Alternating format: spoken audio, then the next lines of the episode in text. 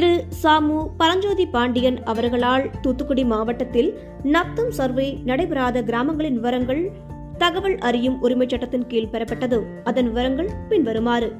தூத்துக்குடி மாவட்டத்தில் விளாத்திக்குளம் வட்டத்தில் குமரச்சக்கண்ணாபுரம் சுப்பிரமணியபுரம் சிவபெருங்குன்றம் கிராமத்திலும் கோவில்பட்டி வட்டத்தில் உட்கிராமம் மூப்பன்பட்டி கிராமத்திலும் எட்டயபுர வட்டத்தில் ரணசூர எட்டு நாயக்கன்பட்டி கிராமத்திலும் கயத்தார் வட்டத்தில் கோவிந்தன்பட்டி கிராமத்திலும் சாத்தான்குளம் வட்டத்தில் செட்டியிருப்பு கிராமத்திலும் திருச்செந்தூர் வட்டத்தில் காகில்பட்டினம் வடக்கு மற்றும் நந்தகுளம் ஆகிய கிராமத்தில் நத்தம் நிலவரி திட்டப் பணிகள் நடைபெறவில்லை என பதிவேட்டில் பதிவுகள் உள்ளது.